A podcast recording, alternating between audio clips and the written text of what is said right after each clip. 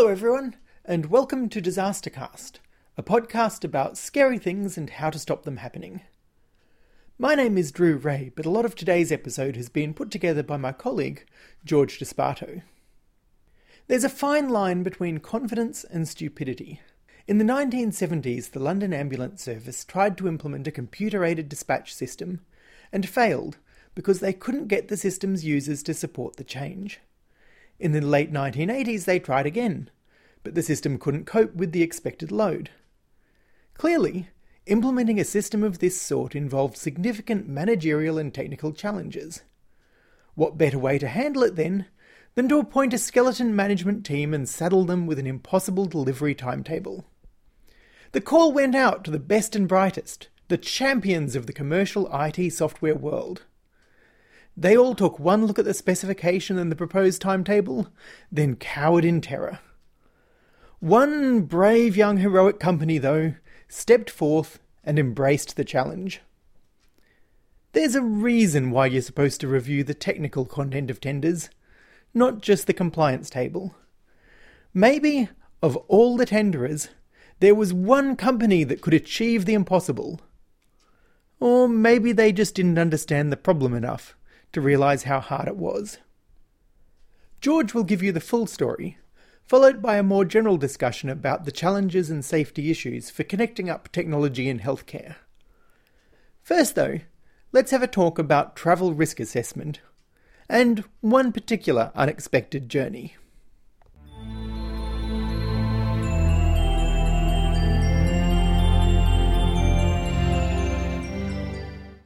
At my place of work, we have an insurance policy which requires filling out a travel risk assessment before any overseas business trip.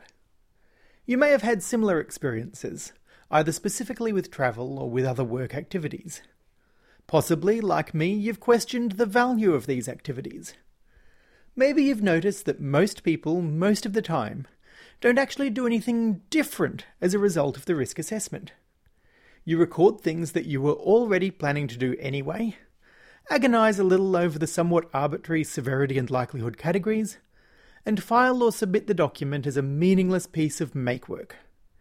If you're really unlucky, someone at your business has noticed that risk assessments are not actually changing behaviour, so they've made a rule that every risk assessment must include at least three new actions.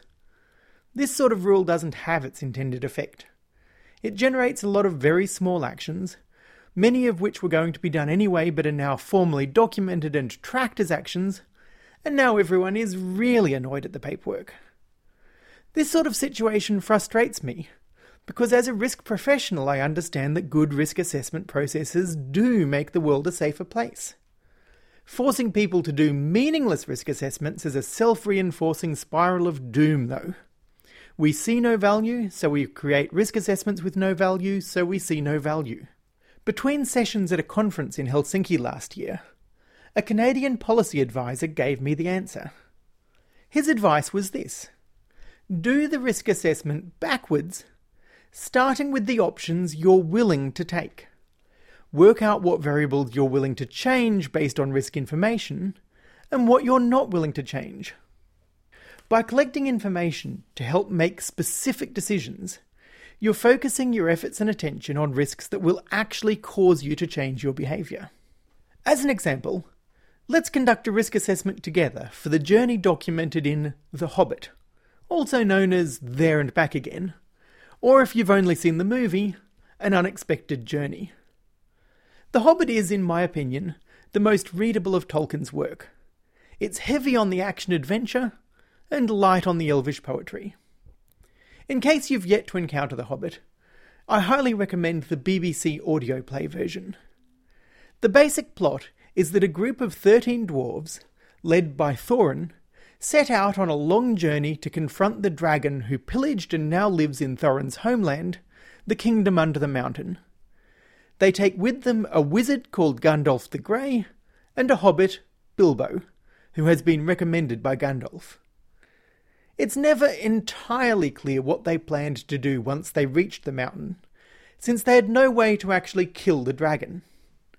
As events unfold, they wake the dragon, who embarks on a rampage and is killed by an archer from nearby Lake Town. The elves, humans, and dwarves then confront each other over the dragon's treasure, which once belonged to the dwarves, but has only been rescued with the help of elves and humans.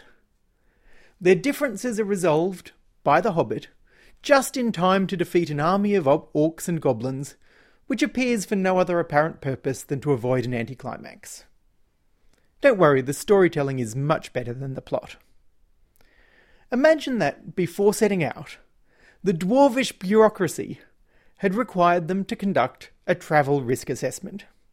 Clearly, this was a high risk expedition, since it resulted in the waking of a dragon, the destruction of Lake Town, the deaths of three of the expedition members, and the finding of the One Ring, setting in chain a path of events that would almost destroy Middle Earth.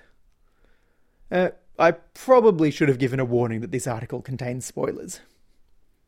We don't need a risk assessment, though, to tell us that this is a high risk journey. And it would be pretty pointless if that's all our risk assessment did. Nothing's going to stop the dwarves trying to reclaim their birthright, so a risk assessment that tries to stop them is just a waste of time. So instead, let's ask ourselves what policy decisions might be influenced by a risk assessment. We might be willing to change who we take along. We might be willing to change what we take with us. We might change the route that we'll travel. A risk assessment might help us understand what information we need. And we might set up contingencies such as rescue services. In short, the risk assessment is an input into our journey planning. I did a quick Google search for travel risk assessment. Interested not in the processes, but in the reasons people give as to why you should do the assessment. Answers ranged from giving no reason at all, and just saying the risk assessment has to be done, saying because the Health and Safety at Work Act says so, saying you should do the risk assessment because policy requires it, because the organisation has a duty of care, saying you should do it to ensure safety and eliminate risks, and bingo, to assist you in your planning processes. Congratulations go there to the University of Sussex risk assessment policy. We have a range of options available to us on how to systematically perform the assessment. In this case, we're going to follow a scenario approach, working through the situations likely to be encountered ranging from the expected to the merely possible. Let's start with what these dwarves will definitely be doing. They'll be riding ponies for many consecutive days. They'll be camping overnight in improvised accommodation. They'll be preparing food. And they'll be negotiating with landowners on the way. Riding ponies carries risks of falls, bites, and chronic saddle injuries. Since this will make up a large part of what they're actually doing, priority should be given to safe, comfortable riding equipment. Injuries are pretty likely anyway, so they should carry appropriate first aid, and make sure that multiple party members are trained in first aid. Since these are dwarves, they aren't necessarily going to let you know that they've been injured, particularly if the injury is embarrassing. So we'll need to build medical inspections into our travel routine. If we've got ponies, we also have the risk of no ponies. This could be quite sudden, so we need to pack so that we don't put all the food or medical equipment onto one or two of the ponies. We'll need to carry packs so that we can transfer our supplies if we need to leave the ponies behind. Camping overnight requires good planning, but the risk assessment isn't going to tell us much that we don't already know it's worth considering the extremes of weather we might encounter, and how we'll handle loss or breakage of camping equipment. Since we don't know in advance where we'll be camping, our risk assessment might establish some basic rules, such as when to stop each day, what are the standard precautions and procedures for establishing camp, and what's the policy for approaching strange campfires. A prearranged set of signals for escaping in the event that this policy breaks down isn't a bad idea either. Preparing food is an activity that should cause us to reflect on the makeup of our expedition. Do we have any special dietary or medical needs? Do we need to carry spare supplements or medication? Or prearrange authorization so we can obtain more? At this point, our dwarves will be looking suspiciously at a dwarf called Bombur, who is as fat as any other two dwarves put together. If they pay attention to his food needs whilst they're planning the journey, they won't be looking at him later as a possible answer to their own food needs. Negotiating with landowners is an area where good risk assessment can definitely help. The company must pass through the territory of trolls, Elrond, the goblins, Beorn the Bearman, the Elf King, and Lake Town. With the benefit of hindsight, we know that the presence and advice of Gandalf the Wizard is going to be invaluable in dealing with some of these. Whenever he's absent, the dwarves are going to find themselves in trouble. This is where a glib approach to risk assessment could let the dwarves down. It's all very well to say, we'll manage political risk by bringing a wizard. But what if the wizard isn't available? What if, as wizards are wont to do, he wanders off somewhere else? If the solution is bring a wizard, then the risk assessment should include temporary loss of the wizard as well. Actually, the dwarves did have this one covered. Their contingency plan for missing wizard emergencies was to bring a hobbit as well. As any genre savvy dwarf knows, hobbits never die on stage in Tolkien's works. Stick close to the hobbit, and you'll be fine. Boromir from Lord of the Rings might tell you that's not a perfect plan, but it is fairly reliable. At the very least, being close to a hobbit will give you a chance to say some dramatic last words before you die. There were other, less risky options available to them, though. They could have varied the route to minimise the risk. These sorts of options are trade offs. Some routes had more physical threats, such as mountains. Some routes were longer, with a risk of running out of supplies and other routes had various hostile parties. Wherever you have trade offs, some form of quantified or semi quantified risk assessment can provide useful input. Measure the risk, measure the benefit, and choose the optimal path.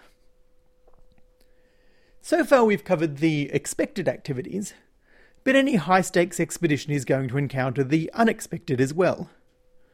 Most of these threats are going to be living, so it's worth breaking out the Middle Earth bestiary as part of the risk assessment process. Goblins, trolls, spiders, warg. The great thing about fantasy monsters is that a little bit of information goes a long way. Elvish weapons glow blue in the presence of goblins. Trolls turn to stone in daylight. Spiders have vulnerable eyes. Arming each member of the expedition with knowledge and equipment to counter the most likely threats is a useful outcome from sensible risk assessment. We need to prepare for things going badly too. Here, the benefit of risk assessment is it can tell us what the worst case looks like. Mountains, remote localities, goblins. Okay, we need to be ready for aerial medivac. Let's pre-arrange some eagles who owe us a favour or two, and make sure we have a way of contacting them. Dark forests and elvish kings, well, our eagles aren't going to be much use here.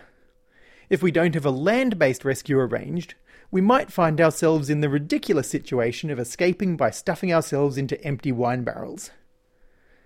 As usual, recognizing the risk is most of the problem.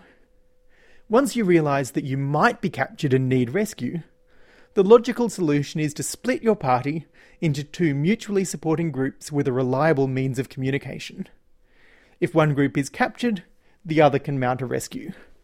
The end goal of all this risk assessment is to make the journey as boring as possible. For the first three chapters of the book, instead of singing dwarvish songs and trashing Bilbo's hobbit hole, the dwarves should be discussing the possible threats and making sure they're equipped with suitable ways of avoiding, coping, or escaping from the threats. Their new risk assessment has told them to bring a wizard which they were planning to do anyway, and a hobbit, which they weren't. They'll interrogate the wizard on likely allies and enemies along the path, and the best way to handle each. They'll redistribute their packing, add a few extra items, and leave Bombur behind. They'll establish daily, some daily procedures for setting up camp and managing health. They'll march in two separate groups and make sure each group has a way of contacting the other and the Eagle Medivac.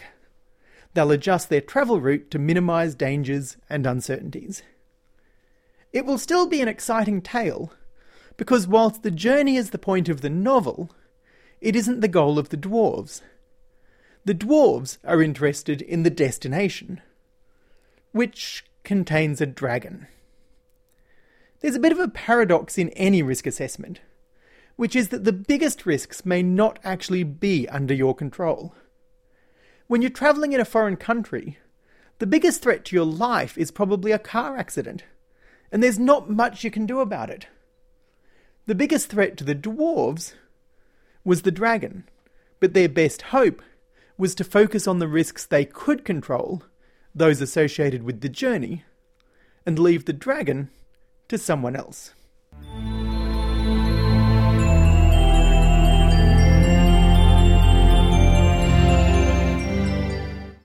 According to the incident report, the London Ambulance Service was the biggest system of its kind in the world, covering a geographical area of over 600 square miles, servicing resident population of 6.8 million people, and which population was greater during daytime, especially in central London. Carrying over 5,000 patients every day and receiving 2 to 2,500 calls daily, of which 1,300 to 1,600 calls were emergency calls. At the time, the service was operating manually. There are three main stages during operation call taking, resource identification, and resource mobilization. When a 999 or urgent call is received, the control assistant writes down the call details on a pre printed form. The incident location is identified from a map book together with a map reference coordinates. On completion of the call, the incident form is placed into a conveyor belt system with other forms from fellow control assistants. The conveyor belt then transports the form to a central collection point within the central ambulance control. Another central ambulance control staff member collects the forms from the central collection point and through reviewing the details on the form decides which resource allocator should deal with it based on three London divisions. At this point, potential duplicated calls are also identified. The resource allocator then examines the forms for his or her sector and using status and location information provided through the radio operator and noted on forms for each vehicle decides which resource should be mobilized. This resource is then also recorded on the form which is passed to a dispatcher. The dispatcher will telephone the relevant ambulance station if that is where the resource is or will pass mobilization instructions to the radio operator if the ambulance is already deployed. This whole process should take no more than three minutes according to the standards at the time. There are some obvious deficiencies with a totally manual system. Examples include identification of the precise location can be time consuming due to often incomplete or inaccurate details from the caller and the consequent need to explore a number of alternatives through the map books. The physical movement of paper forms around the control room is an efficient means of passing information and control messages as it is time consuming and forms may be lost. Maintaining up to date vehicle status and location information relied on reports from ambulances as relayed to and through the radio operators is a slow and very intensive process. Communicating with ambulances uh, one at a time via voice is time consuming and, at peak times, can also lead to queues. Identifying duplicated calls relies on human judgment and memory. Thinking about the shortcomings of the manual system makes the potential benefits of a computer-aided dispatch system evident. For example, think about eliminating the time needed for forms to be moved and the dispatch queue by implementing an instant messaging system. Additional benefits from a computer-aided dispatch system are even easier to realize today. Accurate, automatically generated map locations based on the telephone number records could further improve performance and reduce inaccuracies that could result in ambulance crews arriving at nearby locations but not where the exact emergency was. Furthermore, there are other obvious benefits, including performance monitoring, live management, and location monitoring of deployed ambulances, and even functions that would allow to pre deploy ambulances at high risk areas based on previous data. However, the operation of the service was not what it was hoped for. More specifically, the subsequent investigation report states that general imperfections included failure to identify all duplicated calls, lack of prioritization of exception messages, exception messages and awaiting attention queues scrolling off the top of the allocator's rectifier screens, software resource allocation errors, general robustness of the system including workstation lockups, slow response times for certain screen-based activities, and inaccuracies over the location of dispatched crews. Lack of understanding of how the system contributed to these imperfections resulted in guidance offered to operators to reboot their systems in case they crashed. A paper by Anthony Finkelstein mentions that the entire system descended in chaos, with one ambulance arriving to find the patient dead and taken away by undertakers, and another ambulance answered the stroke call after 11 hours, five hours after the patient had made their own way to the hospital. The computer-aided dispatch system was partly removed, and aspects of its function, notably dispatch decisions, were performed manually. However, it is worth noticing that the part manual system seized up completely eight days later. A number of issues have been highlighted as contributing factors to this failure. Examples include claims that the London Ambulance Service chiefs ignore what amounted to an overambitious project timetable, the project being open to public tender, with main focus on price, without considering how quality could be safeguarded. Insufficient familiarization of, and training of the personnel with the system. The management of the project was inadequate, the project team failing to use the PRINCE project management method as prescribed for public sector projects. And the software was incomplete and unstable, in particular, the emergency backup system remained untested. Also, a common criticism in literature is the way the system was procured. As a result of the advertisement, 35 companies expressed an interest in providing all or part of the system. Each of these companies was sent an outline requirement specification and was offered the full specification if they were still interested. Over the following weeks, several meetings were held with prospective suppliers, covering queries on the full specification and resolving other potential technical and contractual issues. These meetings were minuted by the project team, and it is clear that most of the suppliers raised concerns over the proposed timetable. They were all told that this timetable was non negotiable. Tightness of the timetable is a recurring contributing factor to the failure of the, of the project. The reason of this tightness was that the London Ambulance Service was nowhere near the response standards, and that the new board saw computer aided dispatch as the solution to their problems. Following discussions with prospective suppliers, 17 suppliers provided full proposals for all or part of the system. These proposals were reviewed in detail by the selection team. The investigation report suggests that there is reasonable evidence of a thorough review against the list of set criteria. However, it is evident from the actual process that no proposal made the shortlist if the timetable could not be met. Eventually, only one out of the 17 bids managed to meet all criteria. At this point, one could think that either that one was particularly good or they had missed something. The decision lies with you. Retrospectively, it was realized that other well known manufacturers were rejected and that the selected consortium was led by a relatively small company. The lessons learned and mentioned in the investigation report covered technical as well as social aspects of engineering. The investigation report concludes that any future computer-aided dispatch system must conform to the following imperatives. 1. It must be fully reliable and resilient with fully tested levels of backup. 2. It must have total ownership by management and staff, both within central ambulance control and the ambulance crews. 3. It must be developed and introduced in a timescale which, whilst rec- recognizing the need for earliest introduction, must allow fully for consultation, quality assurance, testing, and training.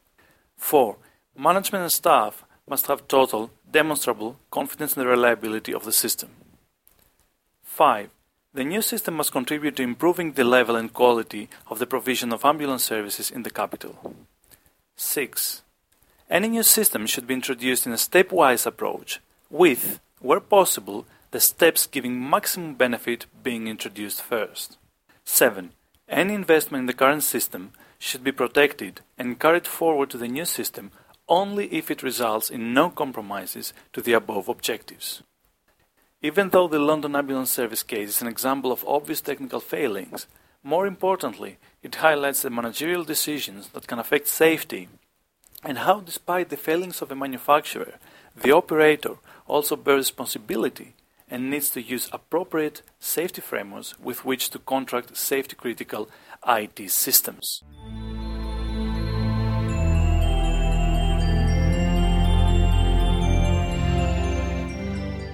Recently, the term connected health has seen prominence. Connected health encompasses a wide variety of technologies that can improve delivered healthcare both in terms of quality as well as cost.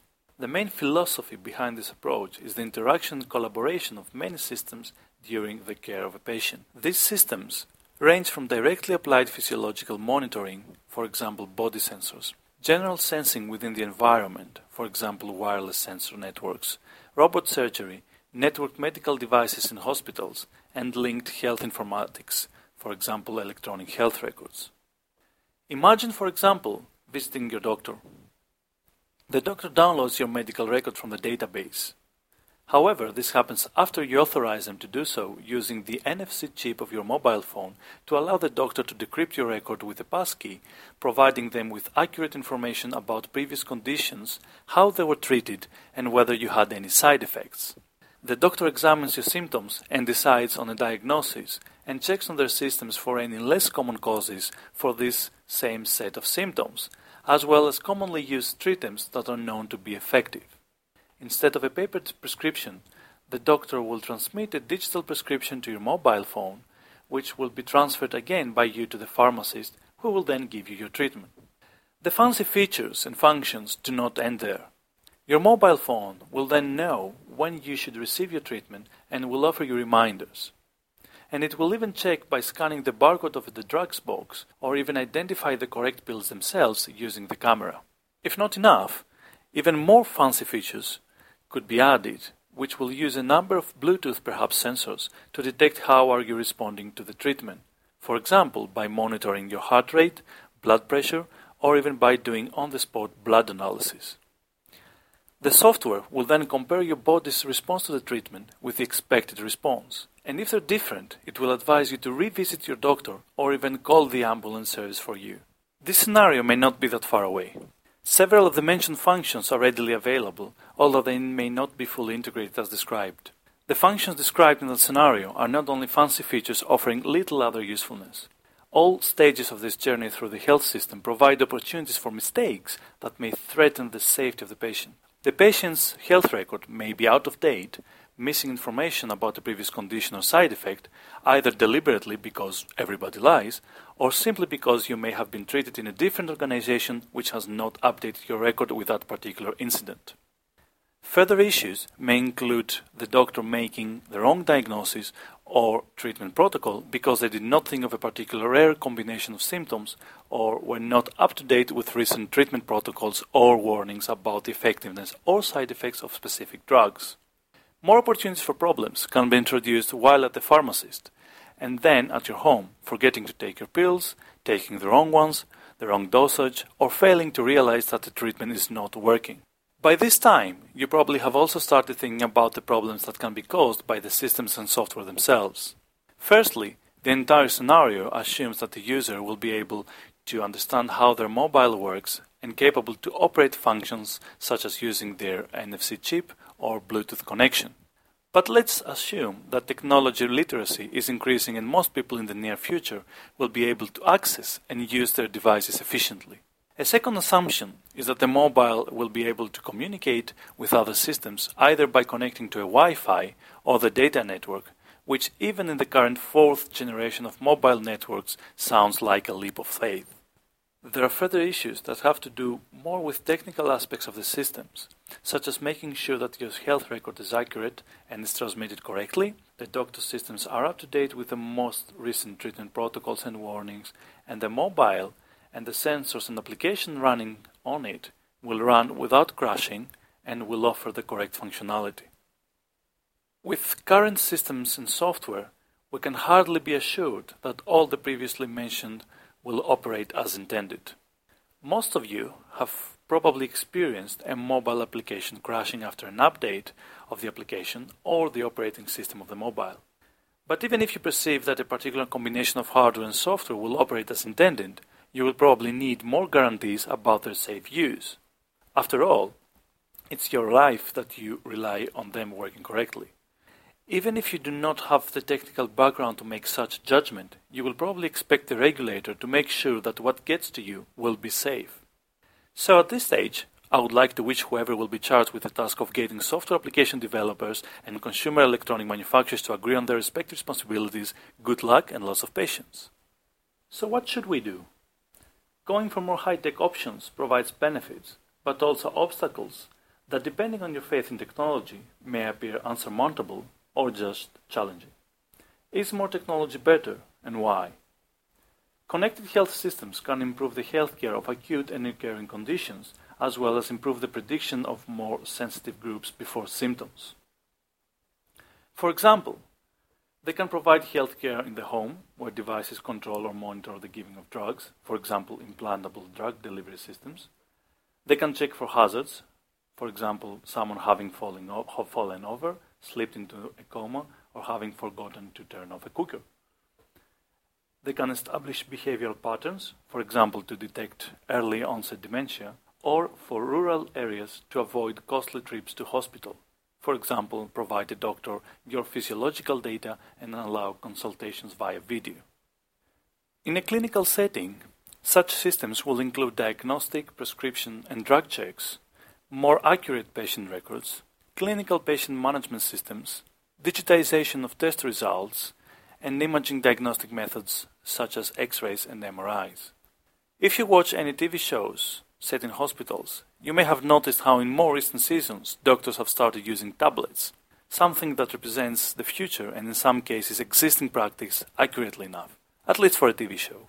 All these features result in improvement of the delivered healthcare, both in terms of reducing the risk of hazards as well as in terms of other attributes, such as the timeliness and effectiveness of the delivered healthcare. The U.S. Institute of Medicine Committee on the Quality of Healthcare in America have published a very interesting book on the subject titled To Err is Human Building a Safer Health System, which I would recommend to everyone interested. From a technical point of view, such systems will need to collaborate despite having been developed independently by different developers and used by different operators. Connected systems will need not only to communicate in a way that they understand each other, but also to be able to improve healthcare by offering to health professionals new capabilities as a system of systems. For those of you not familiar with the term, we characterize as systems of systems those systems that exhibit a combination of attributes such as high complexity, heterogeneity, and heavy reliance on communications. But I will leave the further discussion on the subject for the future. The way these systems are expected to operate exacerbates concerns such as safety, security, and information governance. Assurance is needed about the dependable operation of connected health systems in terms of these attributes. The Caldicott report appreciates these concerns, and it offers an independent review of how information about patients is shared across the healthcare systems, stipulating a number of principles and making a number of recommendations. A quick search on the web will also provide you with numerous articles about the public's concerns over privacy of information in the NHS. And if you're still not convinced about the trade offs of healthcare enhancing features and other concerns such as security and privacy, I would like to quote an article by the register.co.uk. The article is titled Insulin Pump Hack Delivers Fatal Dosage Over the Air. According to the article, in a hack fitting of a James Bond movie, a security researcher has devised an attack that hijacks nearby insulin pumps, enabling him to surreptitiously deliver fatal doses to diabetic patients. The article continues that Jack's, uh, that is the name of the researcher, Jack's latest hack works on certain insulin pumps because they contain tiny radio transmitters that allow patients and doctors to adjust their functions. This is not an isolated concern. Another article on the BBC discusses how a patient's trust in medical devices may be compromised if the manufacturer does not release the software code for review. Both articles make an interesting read and are available in this episode's notes. By now, you should be wondering what we can do about all these. Should we just accept technology and its drawbacks, but also its benefits? In healthcare, the benefits of technology are indubitable. But this should not be the way we treat technology. Although in many cases the benefits are obvious, we need to strive for a systematic framework to example potential risks and benefits and make informed decisions with sufficient certainty. Compared to other domains, such as aerospace, healthcare is not equally mature to collect this kind of data and to make decisions with the same degree of certainty. And even if we agree about the overwhelming benefits of a system over the introduced risks, we still need to understand whether these risks are unnecessarily present and how we can reduce them. Imagine a system that offers a significant clinical benefit but also introduces a risk with which we can live, but which risk could be further reduced if the manufacturer spent uh, one Monday of effort to introduce a check in the software. Would we want to implement this risk control? But first, we need to be aware of it by actively looking for it. The ECRI Institute released the top 10 health technology hazards for 2014.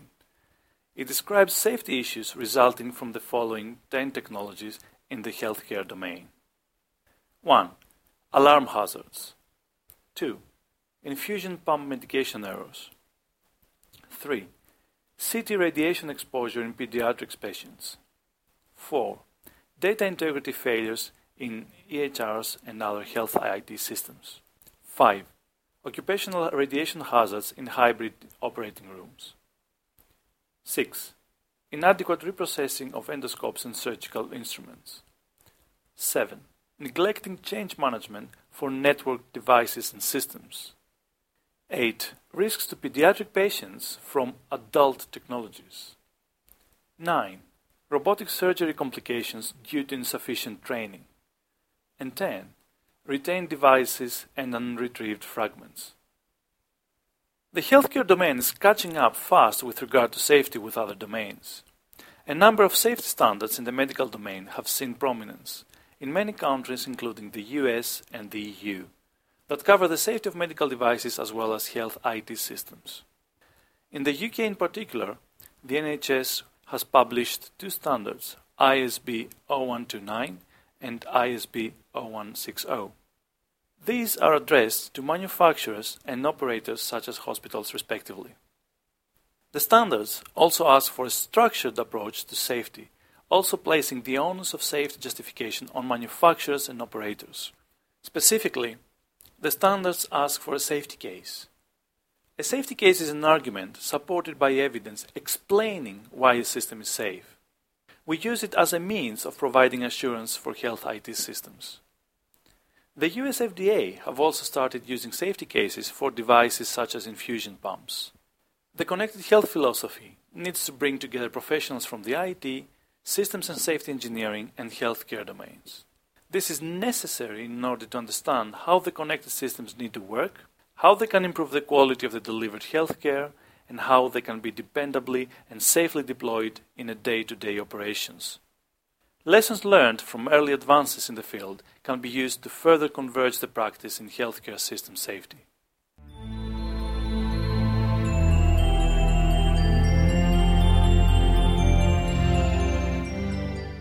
That's it for this episode of Disastercast. Do check out the webpage at disastercast.co.uk, where you can find episode transcripts and links to further reading. If you have a particular topic you'd like covered, or if you'd like to present a topic yourself, you can contact me via the webpage.